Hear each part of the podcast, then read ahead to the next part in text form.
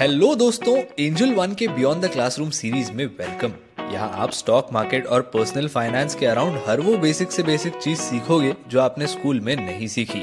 मैं आदित्य अयंगार, आपका होस्ट और इस क्लास का टीचर आपका स्वागत करता हूँ। आज की क्लास में हम डिस्कस करेंगे about an easier and slightly more effective way to invest in the large cap mutual funds category For the uninitiated, large cap mutual funds are public portfolios that help you invest in the largest companies of the world. In India, the large cap funds will have major allocations to the heavyweights of the financial markets. For example, Reliance, HDFC, Tata, to name a few.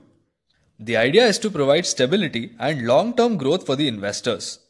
अब देखिए ये होता है कि बड़ी companies जो होती है उन्होंने काफ़ी बड़ा मार्केट ऑलरेडी कैप्चर कर लिया होता है इसी के साथ इनके relationships with their customers are very old and strong and इनके जो बिज़नेस मॉडल्स होते हैं, वो ट्राइड एंड टेस्टेड होते हैं। इसीलिए over a very long time horizon इनकी ग्रोथ मोर और लेस प्रेडिक्टेबल होती है compare to a very new startup that's operating in a new industry with a new business model तो अक्सर ये होता है कि वो सारे इन्वेस्टर्स जो स्टेबिलिटी प्रेफर करते हैं स्टॉक मार्केट में, वो लार्ज कैप्स में इन्वेस्ट करते हैं।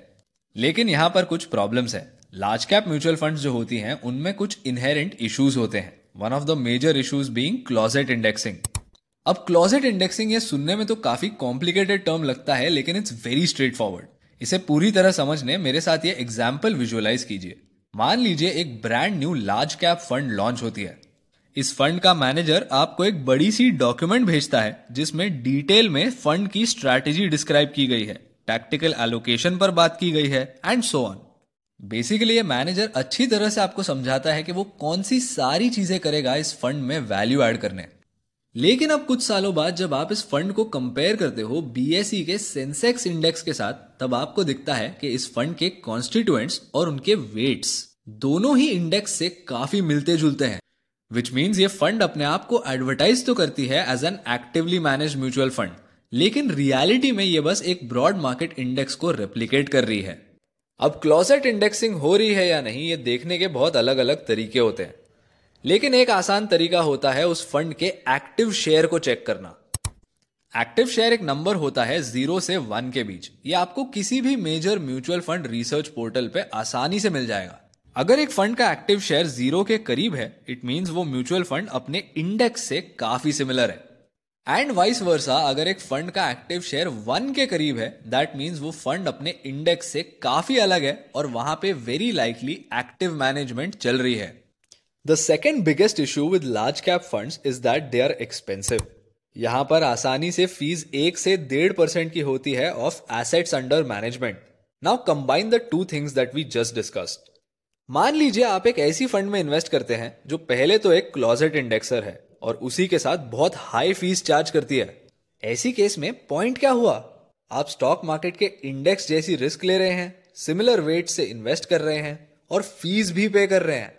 And that's not all we have one more issue to deal with that is the lack of alpha alpha का मतलब होता है एक पोर्टफोलियो का return over and above the index for the same amount of risk अगर एक hypothetical large cap mutual fund आपको Sensex से बेहतर रिटर्न दे पाती है फॉर द सेम और lower amount of risk it is set to generate alpha but it's difficult to do that in real life most managers of large cap mutual funds are unable to generate alpha in the long run और यहाँ पर ज़्यादातर situations में managers की गलती नहीं होती. Large cap stocks generally mature होते हैं.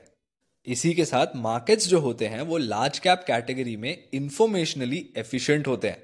मतलब ये कंपनीज़ इतनी बड़ी और लिक्विड होती हैं कि कोई भी कंपनी स्पेसिफिक इंफॉर्मेशन अगर रिलीज़ हो गई तो वो तुरंत प्राइस में रिफ्लेक्ट हो जाती है। Giving managers very little time to react बोलने का ये मतलब है कि लार्ज कैप स्पेस में बहुत से फैक्टर्स होते हैं जो आपके अगेंस्ट काम कर रहे हैं।